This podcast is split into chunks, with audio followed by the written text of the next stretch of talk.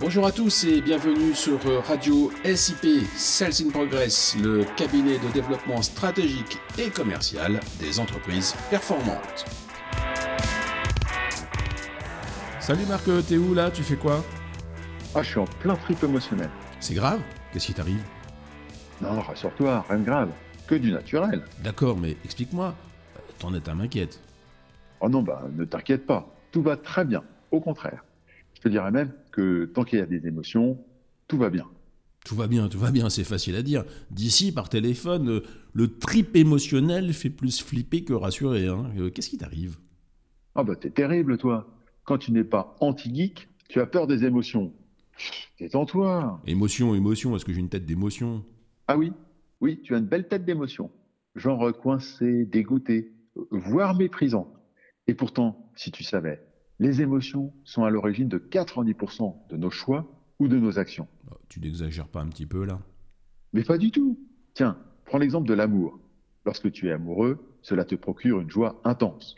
En conséquence de quoi, tu développes un état d'esprit positif et tu trouves des solutions à tous tes problèmes du moment. Les contraintes sont contournées, même la fatigue disparaît.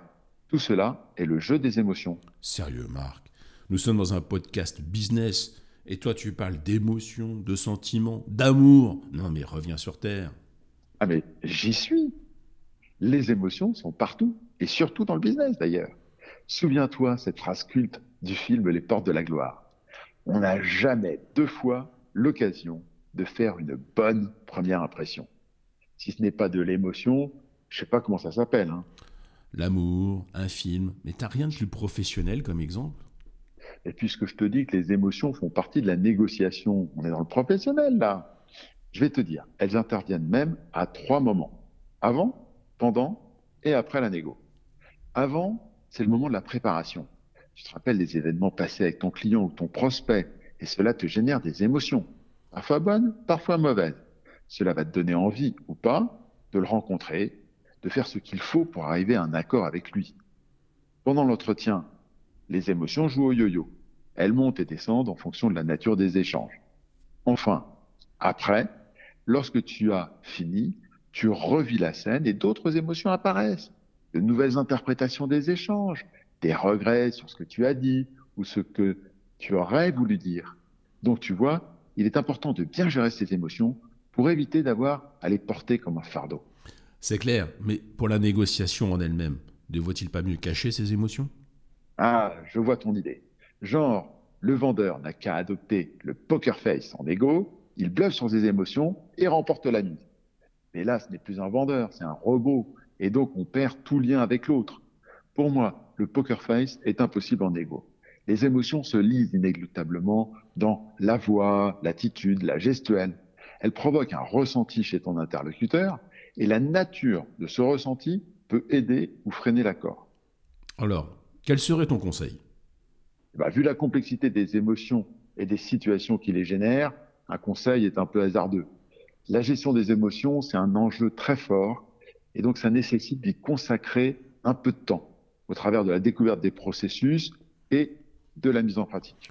Allez, je comprends, mais sois chic. Allez, euh, tu dois bien avoir une astuce quand même. Ouais, parce que c'est toi Arnaud, je te donne l'idée clé.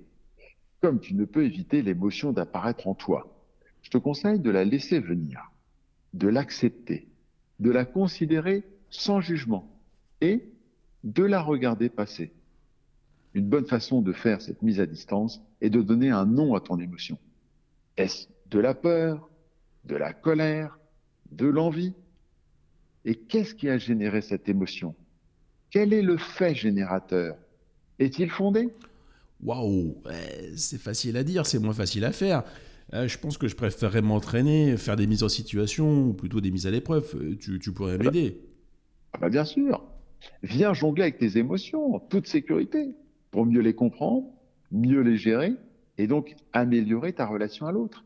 Les émotions sont un instrument fabuleux, le tissu de la relation, la clé de bien des accords en négociation.